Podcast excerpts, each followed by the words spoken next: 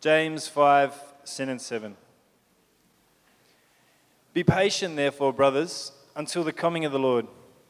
See how the farmer waits for the precious fruit of the earth, being patient about it until it receives the early and the late rains. You also be patient. Establish your hearts, for the coming of the Lord is at hand. Do not grumble against one another, brothers, so that you may not be judged. Behold, the judge is standing at the door. As an example of suffering and patience, brothers, take the prophets who spoke in the name of the Lord. Behold, we consider those blessed who remain steadfast. You have heard of the steadfastness of Job and have seen the purpose of the Lord, how the Lord is compassionate and merciful. But above all, my brothers, do not swear either by heaven or earth or any other oath, but let your yes be yes and your no be no, so that you may not fall under condemnation. This is the word of God. Um, good to have you here. My name's Gav. Hope you had a good weekend. We're going to uh, look at the Bible, looking at James today, as just said. I'm going to pray and then we'll jump into it. Let's talk to God. Father, we want to thank you that uh, you brought us here to speak to us. It's no accident that we are here today. Uh, you love us dearly, and you, you, wanna, you, you know us. You know what we need to hear right now, and so you've brought us here to speak to us again. Lord, we want to pray that you would give us ears to hear, hearts that are ready to be spoken to, minds that are ready to be engaged with. Help us to be able to put aside um, the pasts of the, of the week and the worries of, of tomorrow. Help us to just to be, be still and sit in this moment to hear from our King and Creator. Whether we know it or not, we know we need to hear from you. It's what our souls long for. And so we want to hear more from you. Your word is food for our soul. So I want to pray, Lord, that we would hear now and be fed. Lord, use me as your servant and to just point to you. We pray this in Jesus' name. Amen. So, most of you know that uh, earlier this year, my mum went home to be with the Lord. And so, after this happened, my brother, sister, and I had the job of cleaning out her house. She lived in the same house for the last 45 years, and she threw nothing away like nothing like cleaning out was like a time capsule. You go back and go, whoa, look at all this cool stuff. And so one thing that I thought was really cool we found was actually a book of love letters my mum and dad had wrote each other. We're just like, wow, that is pretty cool because I thought they hated each other's guts. But they didn't. They loved each other. So anyway, uh, should have said that. Anyway, we'll get rolling with that, right? It's just sort of, you know, it comes out of here. Anyway, whatever, we'll roll with that. Um, and so well, we sorted through all, the, all, this cool old stuff. There was so much old stuff. And um, it was cool having my kids there to show them some old things in my childhood, but things they'd never seen before. Like this. They had never seen a cassette tape. I held this up and I said, What is this? And they're like, I don't know. I have no idea what it is because they've never seen it before. Then I showed them this. Again, no idea. They're pulling the paper going, what is this thing? You know, like, what is this thing, um, this VHS? Um, uh, and then uh, we were cleaning the house out too. We found this, my old Sega Mega Drive. Yeah, right. Who had a Sega Mega Drive? You might have seen one in a museum, maybe? No, yeah, I had one, right? I used to play on them. And so Jet and I brought it home, and we actually played the original Sonic the Hedgehog together on our TV. I still have it. You want to come over and play? I still got it, right? Come and have a Mega Drive party at my house. Um, but so pixelated and so slow when he moved. Anyway, um, we, we, I had one of those. So that's good fun, show my kids things. The other thing that I, that I had growing up, I couldn't find it, but we, we had, was one of these. And this is a Commodore 64. Yeah, oh, wow. I saw, yeah, like, what is that? I had one of these. This is what I had growing up, was a Commodore 64. Anyone have one of these? No, yeah, right, yeah all right, I'm old, it's fine, whatever. Um, this is what I had growing up. And to play games, you had to get a, a big, like a giant floppy disk and put in the disk drive there on the left hand side. And then you type in the it's like L O A D load, and then you do all these little numbers and things. And then, then you pressed enter, then you just sat and wait. You used to wait and wait while this whole thing was loading and winding up to go. And um, it was like when the, the internet first hit, uh, first hit home. So I remember getting internet at, the home, at our, our house for the first time, and you had to um, unplug the telephone and plug in the back end computer, but you had to check that no one else was on the phone. Like, no one's on the phone, Gav, don't do it. I'm like, no, I've got his internet. And then unplug it and you plug it into the back of your computer, and then you hit the hardware dial up until you hit the, hit the um, connect to the big, you know, Internet Explorer, and you'd hear this noise. Silence, you hear silence, and hear this.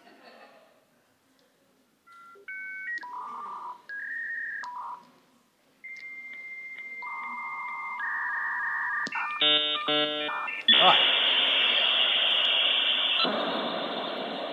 Right, and you thought, what's, is there an alien in my computer? What is, what is happening? Why is the internet just creeping me out? Like, what is going on there? So you hear that noise, and then you sit there, and then you wait some more. And you wait, and it's like five, ten minutes during peak time. You're sitting there just waiting, waiting, waiting. And then just to open one, one web page, you'd wait as it downloaded, it slowly moved down and a download a PDF, you're like, just slowly, and you see a little thing saying 10 minutes. like, one page, 10 minutes. And you just sat and you wait and you watched while, while you just waited for your computer to load. And it taught you patience, right? It taught you you had to learn patience. And I think now, in, in, in this, uh, in this way, the advancement of technology has done a disservice to us because we don't have to wait anymore. Remember when you wanted to make a phone call? Maybe you don't remember this, but I had to make a phone call. I had to go home and use a home phone. I had to wait until I got home to use the phone. Now we just pull our phones out, email, call, text, uh, social media, internet, all at our fingertips. No more waiting. Let's do it now. And I think this has led us to being not, not being great at being patient. We don't have to wait. We hate waiting. I hate waiting too. I'm the guy in the traffic trying to change lanes, find the fastest lane. I hate waiting for an order at a, at a, at a coffee shop or waiting for food. We, we hate waiting, and our world is geared up to not to help us uh, to wait. You know, it's like as the world's got faster, it's helped us become more impatient. And patience is often what we need. Know, even now, like, you know, we want movies. How do we get them? We stream to our house in our lounge room. You want food, it's Uber Eats straight away. You want information, get on your phone. It's instant. We don't, we don't want to wait, and we don't have to wait anymore. Just this week, I was trying to watch a video on Facebook that I thought was be cool to watch. 15 seconds in, I was bored, and I jumped to the end of the video because I couldn't wait two minutes. I'm like, I need those two minutes. Don't let me waste them, right? How many of us this week were trying to download a document or a picture or open an app but gave up because it was taking too long? Where we're just not great at waiting. And as everything's got faster, it's only served to frustrate us. And I'd say that I don't think this is great for our souls. We are impatient. It's hard because we live in a world where we often don't know what is coming next. We often don't know uh, how life is going to be for us. And often we are forced to wait. We don't have all the answers. We, we are made to be uncomfortable. We live in a fallen world where there is pain, where there is hardship, where there are tough times. And we're forced to wait with no answers. We're forced to stand firm. And what we need is patience. But we're not great at that.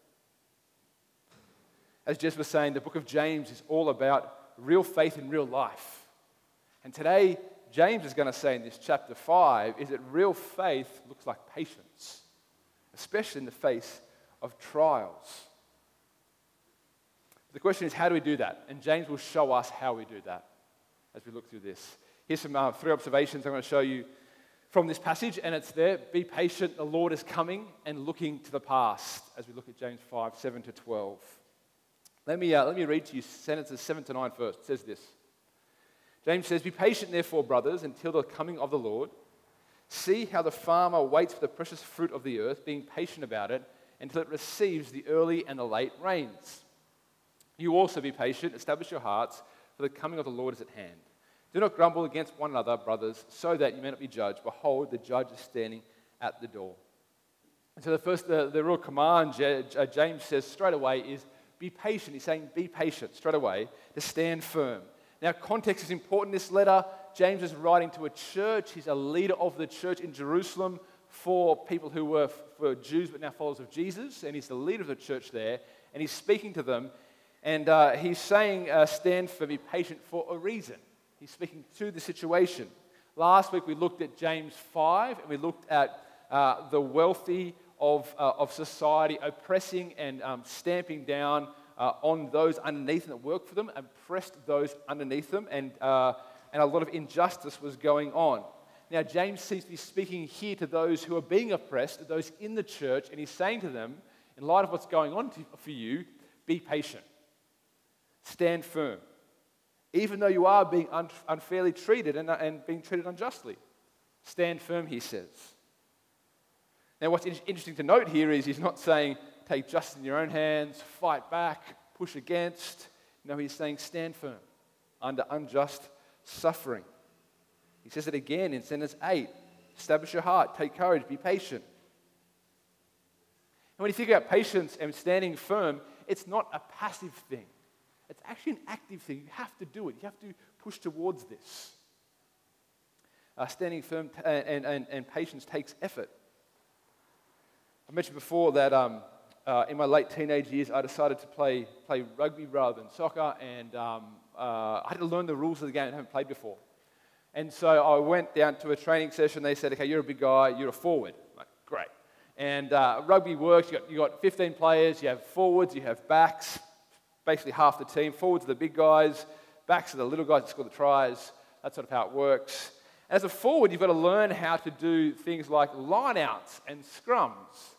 Uh, a line out is where the ball is kicked out over the sideline and the game restarts by someone throwing the ball in like this, right? Um, uh, forwards jump in the air, they lift them, and you catch the ball. How good's church learn that rugby? Anyway, let's, let's just, you know, you're welcome. Like, rugby's great. But the other thing you, uh, you have to do is learn how to scrum. And here's, here's the next photo of this is that uh, as a forward, you've got to learn how to scrum. When someone knocks the ball on, you've got to, you've got to, get, you've got to you, you form a scrum. And you have to learn how to do this. And it's all about getting your body height low, driving through your legs, um, and pushing together as a team, as one unit. Um, and I, can I say, this, looks, this scrum looks as bad as it is. Like being one of those things is painful and it hurts a lot and it stinks. Like just sweaty men squashed together with your head right into each other's bum. It's not a nice, it's not a nice thing. But the whole thing of a scrum is that you have to push, you've got to drive, you've got to go forward. And if you push and drive and go forward, you don't lose ground. You stay, you stay where you are, you are steadfast. The other team's trying to push you back, but you need to push back against them so you hold your ground. So you hold your ground. Not a, uh, you can't be passive in a scrum. You've got to work, you've got to push forward. And James is saying the same thing about being patient is you have to work, you have to, you can't be passive. To remain steadfast and stand strong, you've got to go, you've got to fight, you, you can't give up. That's what he's saying. But why? Why are we, are we to be patient? Why is James saying to be patient and to stand firm during these hard times? Well, I think the illustration of the farmer that he mentions in sentence 7 gives us a clue why. Have a look at this again. James says, Be patient um, uh, until the coming of the Lord. Then he says this, this illustration he uses. He says, See how the farmer waits for the precious fruit of the earth before being patient about it until it receives the early and late rains I think this idea is trying to show here about being patient with the farmer, standing, standing firm through trials, helps us to have, uh, for, uh, and God is accomplishing something in us through standing firm. James speaks of this farmer who has to wait for the rain, and he says there this precious fruit is produced as the farmer waits for the rains. And again, the farmer wouldn't have been passive in his waiting. He would have pulled the weeds, he would have fertilized, tilled the soil, and planted more seed as he waited for the rains to come, knowing that the precious fruit will be produced once the rain is here. And James likens the farmer waiting patiently for the rain with us remaining steadfast and waiting patiently for God to work in us. And I think that precious fruit that he's talking about as we wait is, is, is, is a, a fruit of character, a fruit of righteousness. If you think back to James 1, James said this in James 1, sentences 2 and 4. Look at this. He says, Can, uh, can it all joy, my brothers, when you meet trials of various kinds? Uh, you know that your testing of your faith produces steadfastness, and steadfastness has its full effect that you may be complete, uh, perfect, and lacking in nothing. This idea of God is accomplishing, producing in you through trials this fruit of righteousness, this development of character. He's working in you, producing in you a love, a joy, a peace, a patience, a kindness, a goodness, a faithfulness. God is working in these trials to produce fruit in your life. So James is saying here be patient. The Lord is at work in your struggle, He's at work in your joy, He's at work in your losses. He's, he's accomplishing things, He's building your confidence, breaking down your idolatries in your life. James is saying, stand firm. God has not left you. He's not punishing you. You are fully loved and accepted in Jesus. That doesn't mean that God is going to uh, uh, that God is, uh, it doesn't mean that God's going to not cause trials or suffering because He produces fruit through those. He loves you so much, He's using every situation to grow you more like Jesus, which is our greatest joy. He says, Be patient, stand firm. God is accomplishing things through these seasons. But how are you to stand firm? How is it possible to stand firm when hardship comes, to be patient? How are we to do that? Well, James speaks into this. Again, let me show you uh, uh, sentences 7 to 9. James says again, Be patient, therefore, brothers, until what? Until the coming of the Lord. See how the farmer waits for the precious fruit, being patient about it until it receives early and late rains. You also be patient, establish your heart, for the coming of the Lord is at hand. Don't grumble against one another, brothers, so that it may not, may not be judged. Behold, the judge is at the door. Now remember, this is James speaking to people who are being oppressed, who are suffering unjustly, and he's saying, Stand firm, God is at work. But how are they to do this? By knowing the Lord is coming. The Lord is coming, he says, and the Lord will bring justice. And he cares so much about them and the situations that he will come and bring justice and care because he does care and he will act. The Bible tells us that the next moment in biblical history or biblical salvation is that Jesus will return. And Jesus' return is not just an in house church event that is just for Christians only. It is an event that will, is global, that is cataclysmic, and it will herald the judgment of all sin and all, the righting of all wrongdoings. And so James was calling his listeners who are facing injustice and hardship to stand firm and be patient because this will not last forever. It's patience for a defined time, a defined period. His listeners have the power to stand firm and be patient because their suffering uh, and will be dealt with thoroughly once and for all by Jesus when he comes. So they can afford to hang in there in light of the coming of Christ. James is saying, knowing the end with confidence makes it possible to bear up under circumstances which seem impossible. Jesus is coming, and he will end all the hardship. In my household, uh, we have a bedtime routine. And so, that uh, first thing is the kids go have showers, which they are just allergic to water at shower time for some reason and hate going into the shower. So, we have our shower roster we, we stick to. And then, after they have a quick shower, we, we have dinner together and we share about our days. And uh, we've just started doing a little devotional as a family, which each kid takes turn leading, which is so much fun. Been a highlight of the year so far for me. We then eat dinner, and depending what night it is, uh, it's teeth and then bed. And then Kate and I sort of lay with each kid, and again, we have a roster for that. Whose turns first? We do that. And then we read the Bible, pray with them, read a book. And then I often say to them, uh, or we say to them, what, is, what, is, what do you want prayer for tonight? And one of the main things uh, the kids say, or the girls especially say, hey, daddy, can you pray that I have no bad dreams? They, my kids hate having nightmares. And I understand that. We all hate having nightmares. And They, they fear having nightmares. I remember one time, um, a little while ago, a few, a few years ago, I was in bed and I, could, I woke up in the middle of the night and I could hear one of my kids whimpering in the middle of the night. I got out of bed, went to see and I saw one of my kids sitting upright in bed, and they were just crying. And so I wrapped my arms around them, gave them this huge hug, and I said, okay, you know, what's going on? It's going to be okay, I'm here. And they said, oh, I had a nightmare. And I replied, You know, it's gone now, it's just a dream, it can no longer hurt you. James says in the Bible, and sorry, James says, the Bible says, and God says, I'm coming. So followers of Jesus can say, My dad is coming. My dad is coming. And when he does, he'll make all past suffering and current hardship feel like a dream that can no longer hurt you. He too will say, Everything from now on will be okay. Nothing can hurt you, for I am here.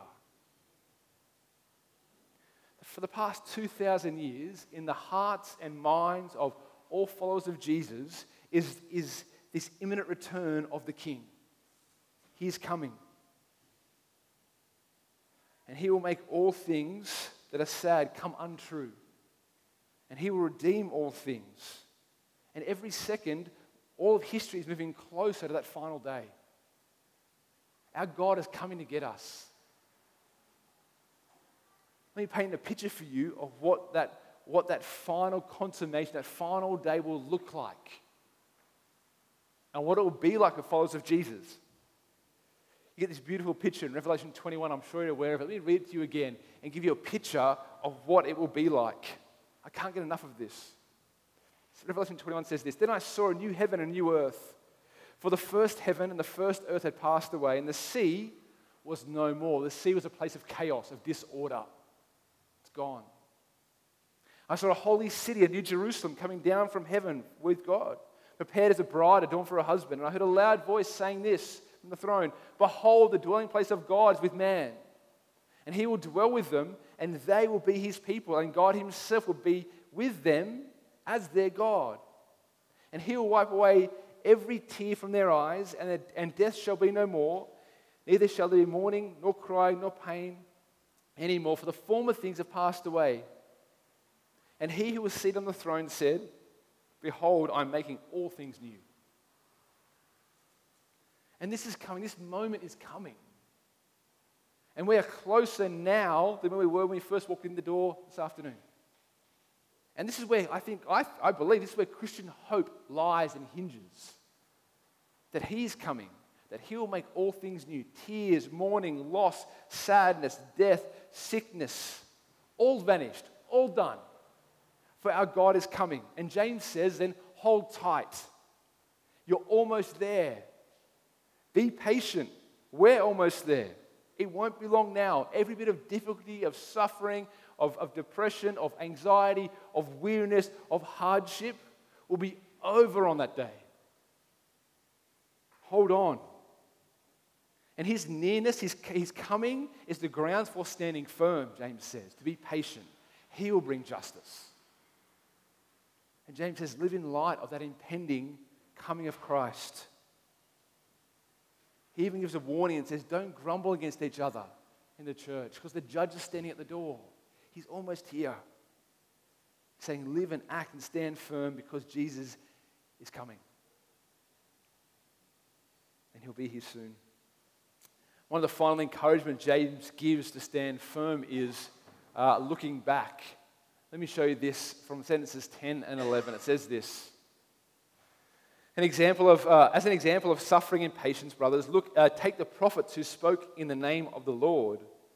Behold, we consider those blessed who remain steadfast. You have heard of the steadfastness of Job, and you have seen the purpose of the Lord, and how the Lord is compassionate and merciful. I know about you, but when I have a hard task to do, something that I, that I, that I know is going to be really hard and painful, I want to know that someone else has been through it before I have. To know that it's actually doable and I can survive. You know, I might want to go and chat to them and figure out what their secrets were to, to glean some wisdom to help to get through what I need to get through. You know, it might be, you know, you might have to do a presentation at work or at uni that's really stressing you out. You might have to go have a medical procedure. You might be struggling with anxiety or depression. Talking to others who have been through it and got on the other side, you want to hear from the experience to help you to stand firm, be patient. This is what James is saying here. He's saying, look at the example of the prophets in the Bible. Look at Job. These were real people. And James is saying, look to them. Look what they were like. They suffered and remained steadfast and patient. I think James wants us, these readers, to know and us to know that suffering is not unique. We are not unique when we suffer, when we face hardship. You look at the Bible and you see the experience of those who have followed God or Jesus throughout history, and they've all suffered. That's a sobering thought. That's hard for us, I think, in a Western culture where we idolize safety and security and comfort.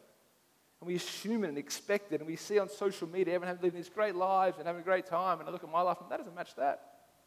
What's wrong with me? Or hardship comes and, like, God's ripped me off. How dare He? But when you read the Bible, there's no promise, there's no false hope that this life will be heaven. Heaven is heaven. This life is fallen. This world is broken. There are great things to enjoy, but there's also suffering and pain. We experience the, the consequence of sin in this world. We try to hide that, I think, but it's a broken world we live in. And no matter what we try and do to try and suppress it, it always seeps through. Life is hard. One of the curse of sin That helps us to know that this isn't all there is, the best is yet to come. Secondly, James also points to the prophets and saying they've survived. They, they got through it. You too, looking at their example, can keep on going through hard times. And it's helpful to look at someone who's been through it and saying, they survived, I can do it as well. And James is saying, look at them. It's possible to remain steadfast and patient as they suffer. It can be done. And in sentence 10, he even says, while they were suffering, these prophets continue to speak in the name of the Lord. They didn't turn inward and saying, This sucks, want nothing to do with God. They're saying, This sucks, but God is still good. And let's keep loving people. James is saying suffering is not abnormal. Look back to the past and see the example of those who have remained patient and steadfast. They remain faithful in tough times. I think when we suffer, we can often think, we can often say and think, what is God doing? How can I trust Him? Look what's happening. But we look at when others have suffered and look at the prophets, we see through their life and through the whole scale, the whole sphere of their life, that God was still faithful to His promises, even in the hardship. You look at the example of Job, and that's a crazy story of what God did there, but God did never, never left Job. He was still with him. And James wants to encourage us to hang in there, to be patient, because God's promises are true. When in the last days, the old will pass away, the new will come. And, and on that day, we will see how all our suffering fits together for God's glory. But the Bible doesn't promise to tell you now what's going on, or a life of ease, or a life without tears. But God's promises are still true. And He will hold on to you. He will not let you go. He will not give you what you cannot bear. He will sustain you. We could often have, I think we could often have fears. and I have fears about, but what happens if suffering comes? Will I be able to survive? I think that God gives us the strength in each moment to meet the challenges that come at us. And we need to cling to his promises to speak against those fears and anxieties that come. To be patient because God's promises are true. I love what Hebrews 12, 1 to 3 says to sort of summarize this. It says, Therefore, since we are surrounded by a great cloud of witnesses, that is the prophets, that is people of the Old Testament, we're surrounded by a great cloud of witnesses. It says, um, uh, Let us lay aside every weight or sin that it clings so closely, and let us run with endurance the race set before us. And looking to Jesus, the founder and perfecter of our faith, who for the joy he was set before him endured the cross, despised the shame, and is seated at the right hand of the, of the throne of, of, of God. Consider him who endured from sinners such hostility against himself, so we may not grow weary or faint hearted. Example of the prophet, the example of Jesus, and we have the one who's at the right hand of the Father on our side to keep going to be patient. I want to finish with just a story, I think, of a, uh, a modern day example of someone who ran the race with patience and endurance and steadfastness. You may or may not have heard of this person. Her name is Esther Ahn Kim. She's a phenomenal woman who was around in, uh, in the 1930s, and this is her story I want to share with you today. It says this Esther Ahn Kim walked slowly up the hill to the shrine where her students followed silently behind her. This young music teacher knew that when she arrived at the place of worship, she'd be forced to make a life altering choice. The Japanese, who had taken control of Korea two years prior in 1937, were forcing everyone to bow at the shrine of their sun god. The punishment for refusing was imprisonment, torture, and possibly death. At that moment, Esther knew what she should do.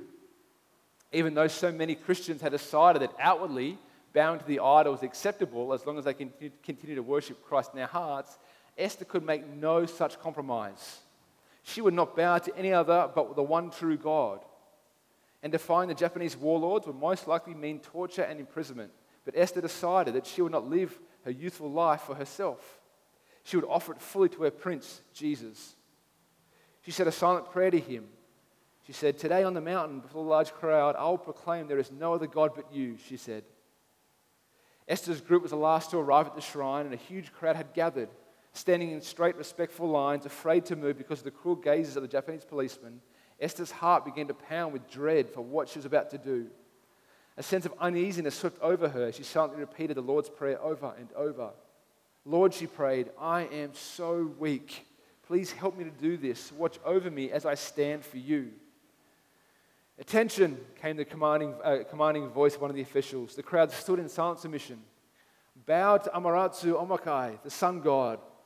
As he shouted the words, the entire group bent their upper half of their bodies, bowing solemnly before the shrine. Esther was the only one who remained standing upright, looking at the sky. The fear and uncertainty that had gripped her just moments before had now vanished, and calmness and peace flooded her heart. She had done what she knew God wanted her to do. On the long walk back to school, Esther continued her dialogue with God. I've done what I should have done, she told him. Now I commit the rest to you. I died today on that mountain. And now it is only you who lives through me, and I leave everything in your hands. When she arrived back at school, four detectives were waiting for her. Years of intense suffering for the Lord were about to begin. But something happened to Esther that day in front of the shrine. Something changed in her forever. She was no longer afraid of what men could do to her. Her life was only a tool in the hands of her Lord Jesus. For several months, Esther lived in hiding. She knew it was only a matter of time before she was found and imprisoned for, for the stand she had taken against the Japanese. But instead of, instead of cowering in fear and worry about what the future held, she decided to, to prepare her heart and her body to suffer for Christ. I knew it would be impossible for me to keep my faith in my own power, Esther uh, wrote later. God would have to work through me if I was to stand for him. So, months of faithful, diligent preparation, fasting, memorizing scripture, tireless praying, and trained to endure harsh conditions transformed Esther from a weak, frail, young, faltering woman to a bold and confident ambassador for Christ. Instead of fearing torture, she now faced it boldly in the power, of, of, in the power and grace of God. She felt God calling her to come out of hiding and boldly proclaim the truth of the gospel among the Japanese. And she knew this would likely lead to her death, but she was determined to follow the Lamb wherever he led her. Her courageous stand for Christ led to six harrowing years in Japanese prisons. During that time, though her body grew weak with suffering, she, she shone with supernatural love toward her persecutors and her fellow prisoners. Even though tortured, she refused to deny the name of Jesus. And her astounding, her astounding example of suffering hardship as a good soldier of Jesus brought many into the kingdom who would never have heard the gospel otherwise. After she was released, the story of her imprisonment and unwavering faith became an all time religious bestseller in Korea and inspiring thousands to stand strong in their faith. One, uh, one time in prison, she gave up her meager f- uh, prison food for, for several days to a woman who was filthy, who was covered in her own feces, who was insane and sentenced to death for murdering her husband. But instead of being repulsed by the woman, as all the other prisoners were, Esther prayed relentlessly for her, held her, held her close to keep her warm, sacrificing her own comforts to reach a woman's heart. That woman died in her right mind, knowing Jesus with a hope and a future. It's the story of Esther Ahn Kim, a woman who was patient, who stood firm in the face of severe trials. James calls us to be patient, to stand firm, knowing that Jesus is coming. Let me pray for us. Father, we want to thank you for, for your word in James. It is sobering. Lord, we know that this world is broken and we try to ignore that. Father, I'm going to pray for those of us right now who are feeling that. I want to pray, Lord, for those who are feeling under, under trials, under suffering, for those of us with fear, worry, anxiety, depression. I want to pray for healing. I want to pray as well as a patience and a steadfastness, not knowing what you are doing or where your hand is, and can often feel like we are clamoring around the dark, not knowing where the light is. I want to pray for those of us who are feeling like we are suffering at the moment. Father, I also want to pray that we would be people who remind each other to stand firm, to be patient, knowing this is for a time. Lord, we experience the brokenness of our world, we experience the, the consequence of sin that we contribute to. So, for, so Lord, we want to, we want to pray that we, look out, we would lift our eyes up to Jesus, our perfecter, the author of our faith. Knowing that He is coming soon, we pray, Lord Jesus, come soon. Come bring us home. Thank you so much for the hope that we have of eternity, of glory, knowing that this is not the end, the best is yet to come. And you will come and you will right all the wrongs. You will heal all the wounds. You will bind all the sadness. You will take away all the, all the sting of death. And thank you, Jesus, we have seen the first fruits already in you, rising from the dead. We want to look back to the cross and to cling to that hope and look forward to the future redemption of our bodies and our souls and of this world. We want to pray we live in light of that now as we wait, wait patiently and stand firm. For those of us who are going to suffer in the future, and there's so many authorities, we all will, we want to pray, Lord, you would strengthen our faith now, being ready for that. Clinging to you. Lord, help us to fix our eyes on the better day that is to come and know that in the meantime, you are with us. You never leave us nor forsake us. You are close. Help us to hold on for your glory and for our joy. In Jesus' name, amen.